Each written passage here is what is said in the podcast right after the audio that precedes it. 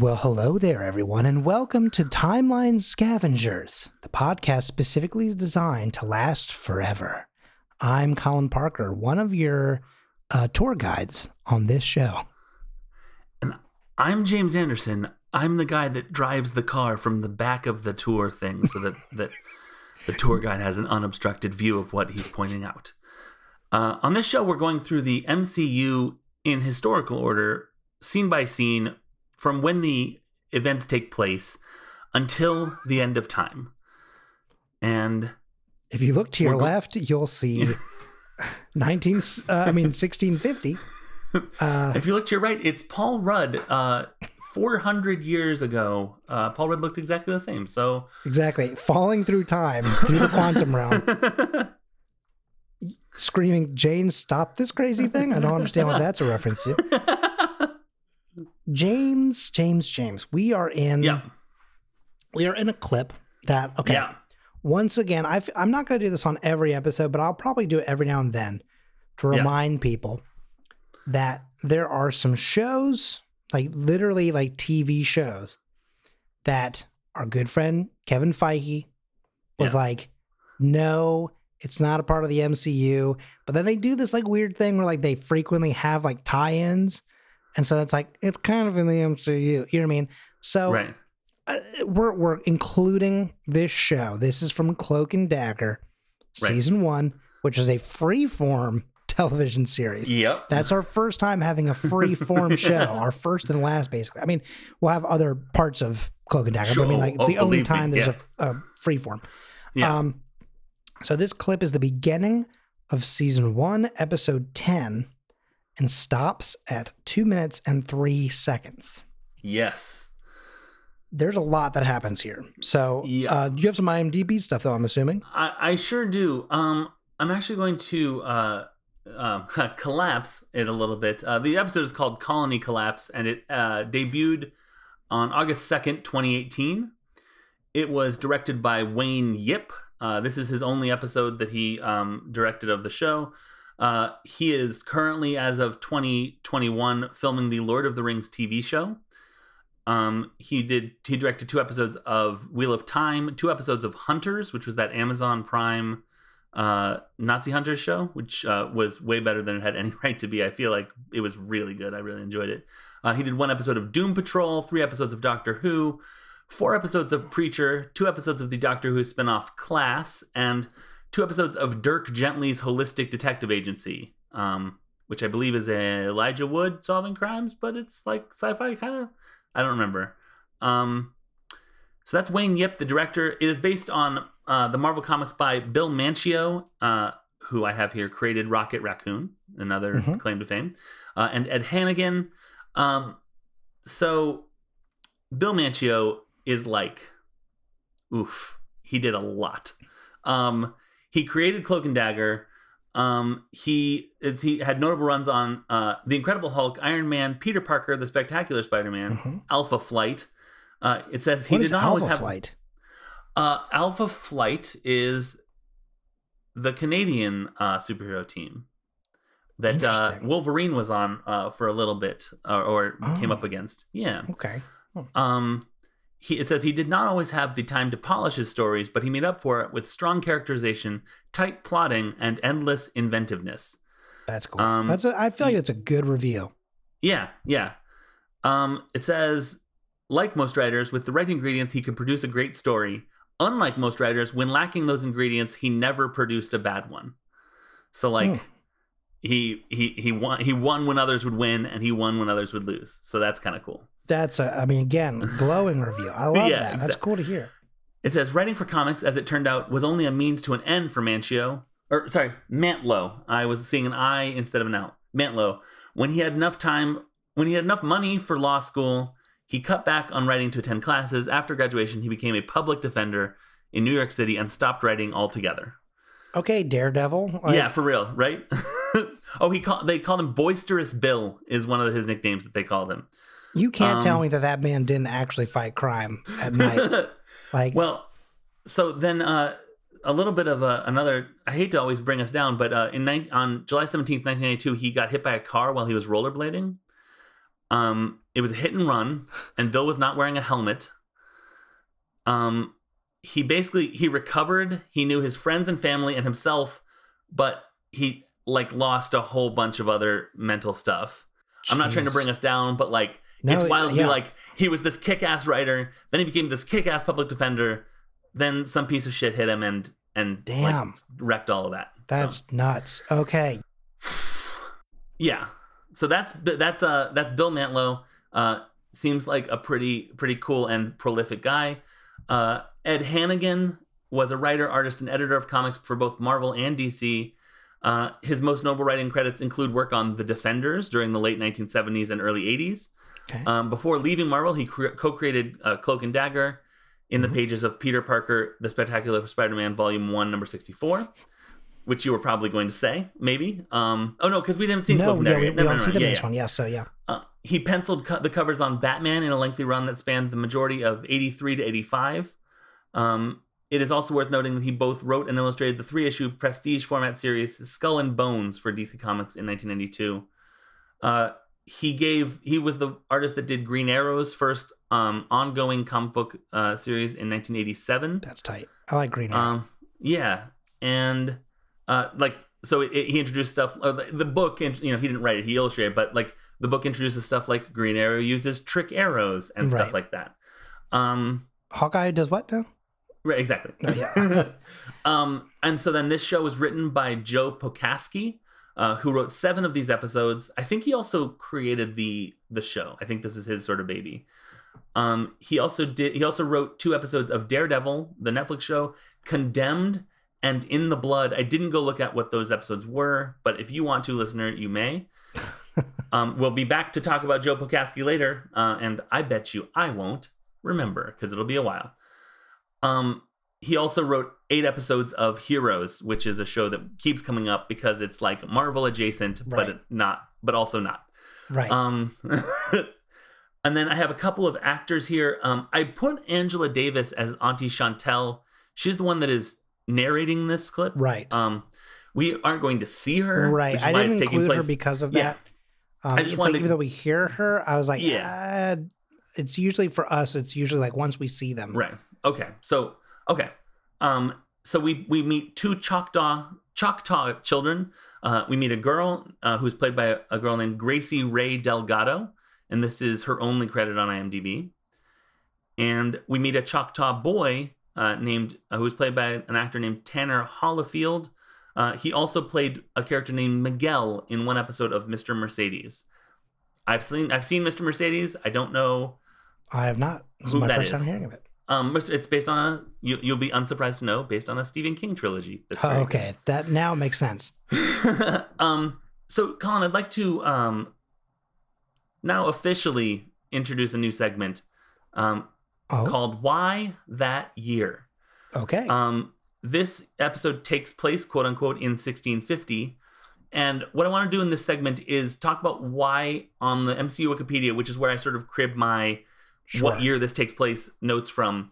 Why did they pick 1650? Okay. So here are the notes. I'm all about new segments, so I'm all ears. Why that year? Ba-da-ba-bum. Well, now I'm gonna have to send that to Eli Chambers. Be like, hey, can you do something with this?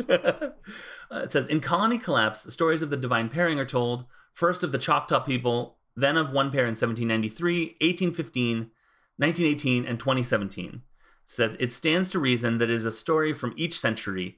So the Choctaw story is from either the 17th century, 1601 to 1700, or the 1600s century, which is the same 1600 to 1699, so approximately 1650. Okay. So basically, that's a weird way of saying it makes sense that it's in the 17th century, so the middle of that is 1650. Right. It's anywhere in the 1600s, basically, but they popped it right in the middle of the century because they're basing it on the pattern of all the other years have established dates. Sure. I mean, that makes sense. Yeah. So that is Why That Year. And now, Colin, back to you. There's a lot of interesting stuff here, right, in my opinion. But it's also interesting to note that, because of the way that America treated the Native American people, and also just the way that we don't always make certain things accessible, I think because of that same reason, I did a lot of deep diving to try and find kind of the same materials that we had found for the Mayan Man. Yeah. Not a superhero, just to bring that back up. It is Mayan Man, just like he was a no-named person. Back in 3500 BC. Right. So the thing is it's crazy that we have notes about that. Yeah. And yet I could not find for the life of me, for lack of a better term, the fashion of any form of Native American tribe, even like 300, 400 years ago.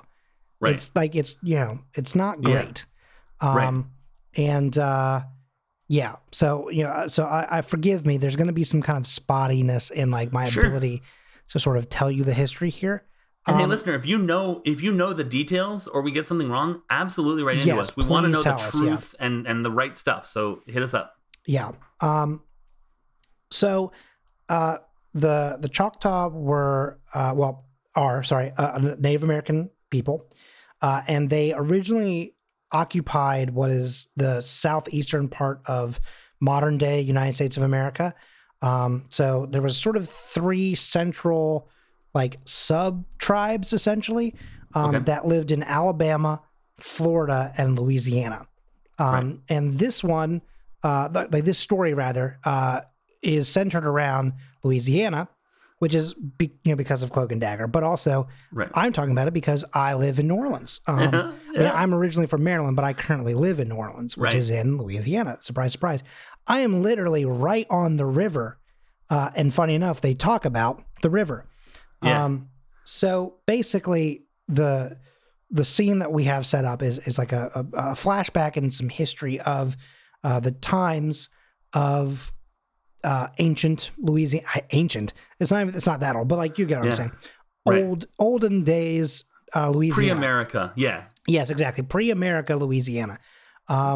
And there was a great famine that was going on. And it's sort of meant to sort of give you this idea of like, this is not the first time that this has happened. And so because of that, they have a system in place. It very much reminds me of, I don't remember if it's a book or if it's just a short story, but the story of The Lottery. I knew you were going to say The Lottery. Yeah, the short story by Shirley Jackson. Yeah, I was pretty sure it was just a short story, but I was okay. Because I read it ages ago. It has the weight of a full novel for sure. Well... it's also funny that you said wait. Well, not funny, but we'll get to that. So basically, there was a great famine that happened here. And interestingly enough, I also try to search up great famines of Louisiana. And it always comes back to Irish. And I think part of the problem is that whether it was actually known as the Great Famine here or if it's like Marvel calling it a Great Famine. Right. The issue is that quote unquote, the Great Famine that the world history knows about is in Ireland with a potato shortage and stuff like that. So I was not, again, able to find much on that. Right. So I don't know how accurate this is, but the thing is, I would imagine that it could still be true because it gets hot as sin here, right? Yeah. And I can imagine that sometimes the amount of heat that we have could make it very difficult to grow crops, have them stay moisturized or whatever you want to call it. Sure. But the other thing is also we have a lot of great storms as well. Yeah. Which also could then lead to the opposite side of that. Right. You know, just as a quick side note, an anecdote, quite literally just 3 days ago, we had an intense storm here. Huge thunder. It sounded like Thor was outside fighting someone.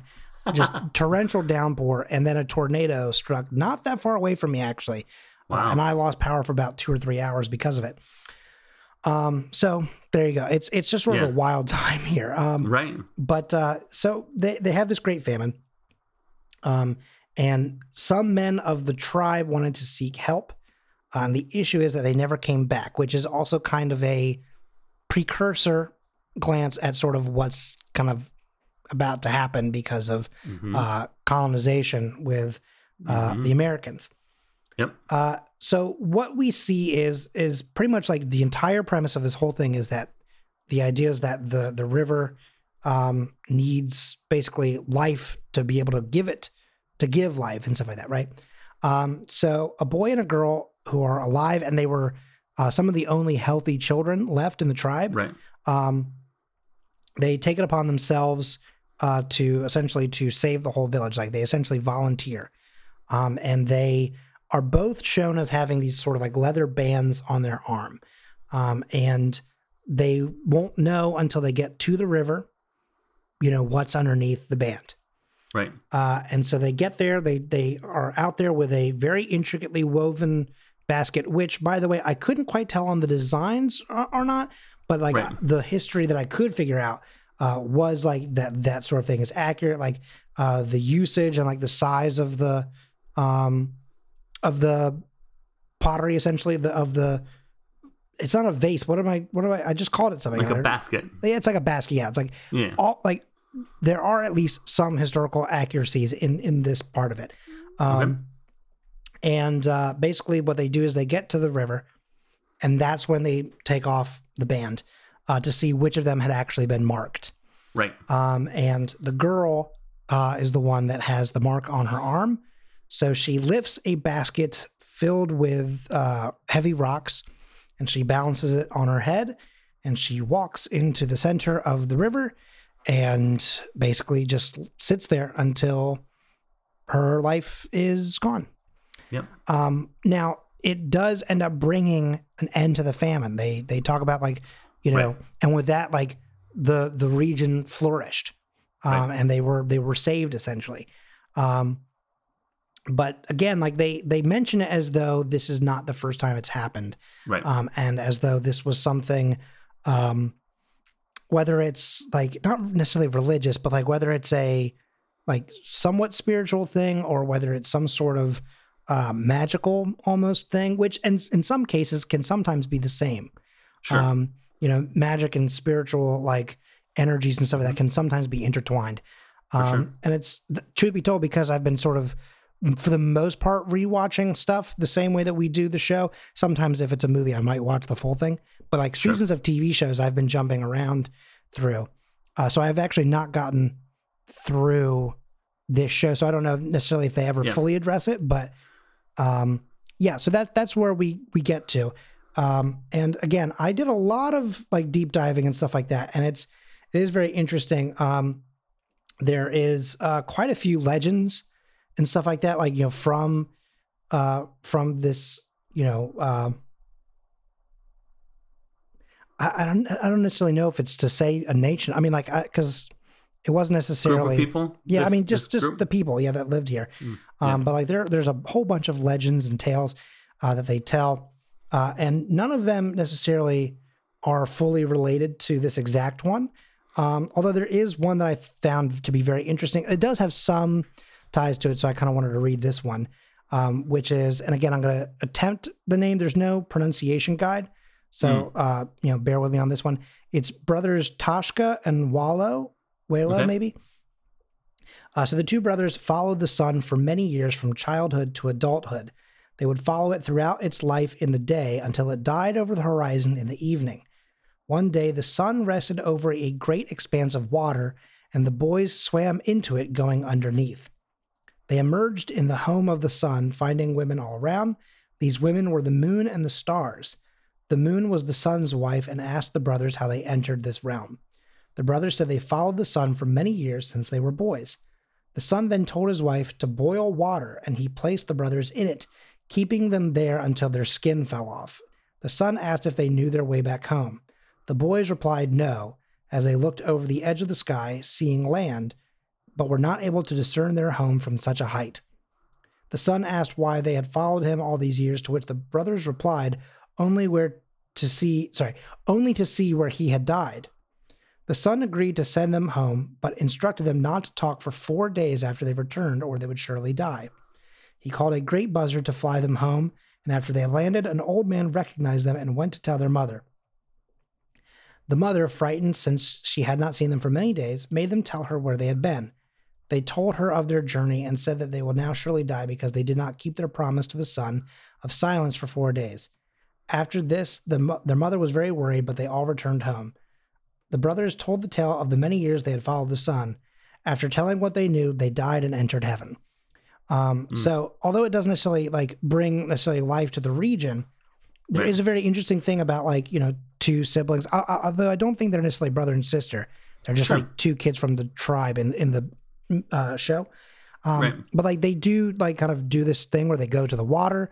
They kind of have this sort of like magical spiritual connection with something. And they do something that should eventually give information or knowledge or whatever. So again, not exactly the same thing, but like it was the only other one that I saw that was like related to water and some sort of like major like legend essentially.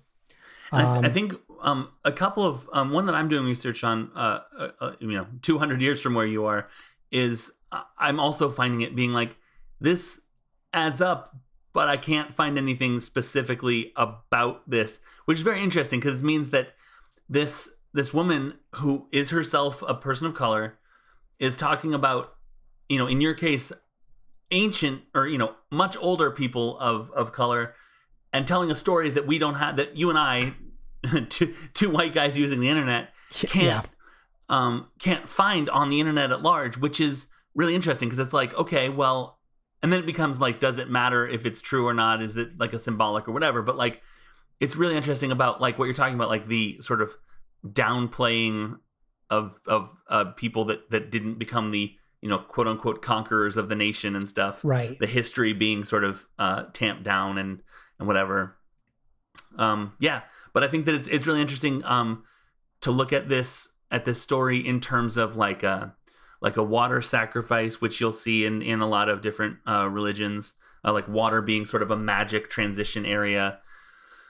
But also in the show Cloak and Dagger, there's an element of one of them goes into the water and one of them doesn't go into the water, like sort of that like water transforms you and one of them, all this stuff. I think it's really cool the way they're setting that up as the episode goes, just sort of as part of the season. But as we're going, sort of they're setting this up hundreds of years before this happens. With these stories of these divine pairings, they call them, which is kind of cool. I did search up foundations that are a part of the Choctaw people still. Sure. But there's one called I assume it's Chahta, Chahta Foundation. Okay. It's empowering the life of, you know, the people within their region. It's a nonprofit to help the Choctaws achieve higher level of education, preserve their unique cultural identity, and develop sustainable health programs, which is also a huge deal. Yeah, that's awesome. So I think we'll include that in the show notes as well. For sure. So there you go. Yeah, awesome. I think that's probably going to be where I leave it, like for all of my information, because again, I did a lot of deep diving. And there's just some stuff that just you cannot find any answers to. Yeah. There's some stuff that I think is very clearly painted by the people who were their oppressors and aggressors. Sure. And so like with that, because of that, I don't want to, like, it's tough. Like I obviously want to provide more information, but there are times where I'm like, I don't want to then spread misinformation. Sure. Or like say the wrong thing because like I'm not from that nation. So. And you also get the impression in the show, like within the universe, that this is an oral tradition passed down from generation to generation. So it may not even be like things change from, you know, story to story to story. And so I think we can accept it. Like, you know, yes, the Choctaw people were there. They had their own stories, their own traditions, you know, and they also have had some tamping down of their history by white people, right? And and I think that's absolutely a good place to stop it, for sure. Yep. Let's get into some social media stuff. If you want to find me, you can find me at Colin M. Parker on Twitter. You can also find the Scavengers Network at scavengersnet. That's the podcast network. I don't know why I said it like that. Hang on. That's the podcast network that James and I are so very proud to be a member of. Let's see. I think today let's also plug another show that we do on the network, or in your case, couple. Okay. I also work on a little show called Myth Takes. Myth Takes is an actual play podcast, TTRPG, we play Monster of the Week. It's a little role-playing game powered by the Apocalypse, so 2d6, very simple.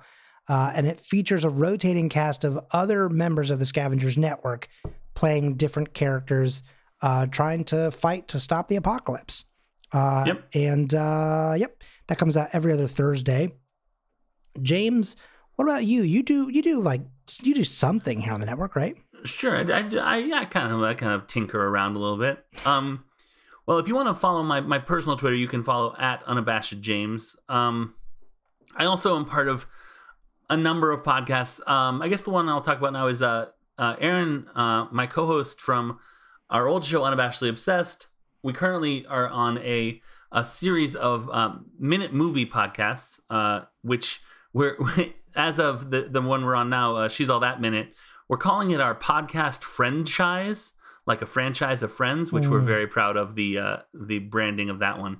That's very good. So yeah, we've done Newsies, and we've done Crossroads, the Britney Spears movie, and we have done Can't Hardly Wait. If you want to follow us on Twitter, that is JE_Minute Movies. And that is, other than Newsies Minute, which is @Newsies Minute, that's where all of the other shows are centered. We decided that we didn't want to keep getting a new Twitter handle each every movie. Time. That makes sense. So that is where we can be found, JE_Minute Movies. Basically, we watch a movie and comment on each individual minute per episode, 5 days a week, Monday through Friday, until we're done. So that's our current sort of project is She's All That. And it's been a ride. It's been a ride, Colin. Mm-hmm. But I think that is going to do it for today. We also, hold on. It's not. We have a Patreon. Yes. It's at patreon.com/the Scavengers Network. Mm-hmm. I want you to go there. I want you to, as I say on Aaron on my show, you're going to join for $2 a month. You're going to get access to all the bonus content we've ever made, and it is a lot. And when you join, I always say this, Colin's going to have a checklist for you to put up, for you to check off what you listen to. So if you're listening to this, Timeline Scavengers, check off Timeline Scavengers. If hearing this makes you go listen to Myth Takes, go check off Myth Takes.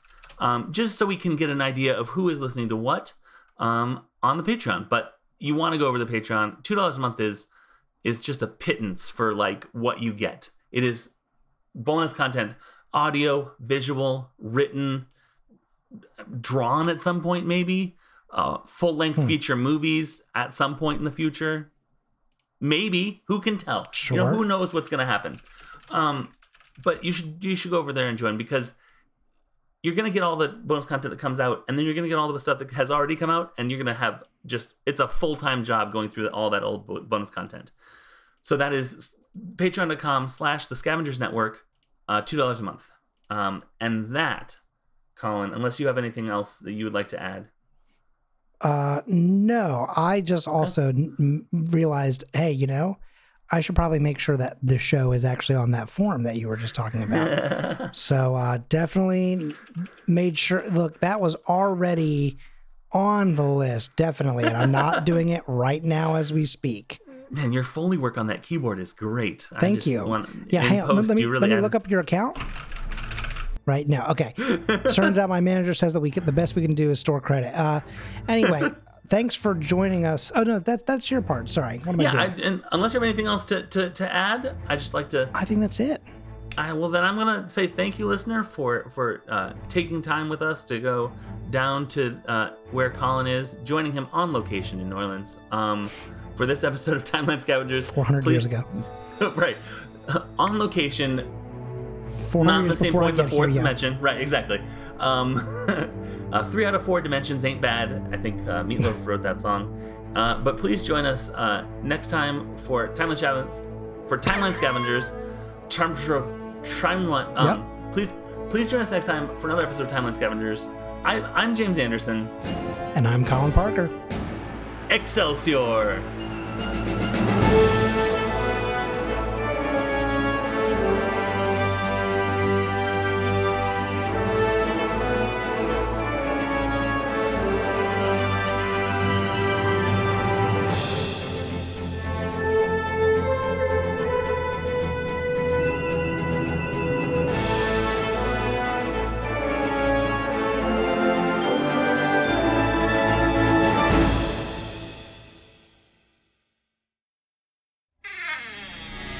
Do you wish your life was a little more spooky? Hi, everybody. My name is Jordan Reed. And I'm Lindsay Reed. And this is Spooky Spouses, a podcast about ghosts and stuff. Tall tales. If you ever want to find out if a psychic is real or not, commit a crime and then go to them and ask about the crime. Cryptid technology. That's why we can't find Bigfoot, because they don't have trackers. They don't have these apps that are like, here I am, going to the ice cream store later. Scary stories. You know what you're going to do? What? Crap your pants. Oh, no. Okay. Numbers in general. I just hear or see numbers and my brain shuts off. You can find brand new episodes of Spooky Spouses every week, wherever you get your podcasts. Excuse me. Part of the Scavengers Network. The Scavengers Network. Creator-driven. Community-focused. Treasured content.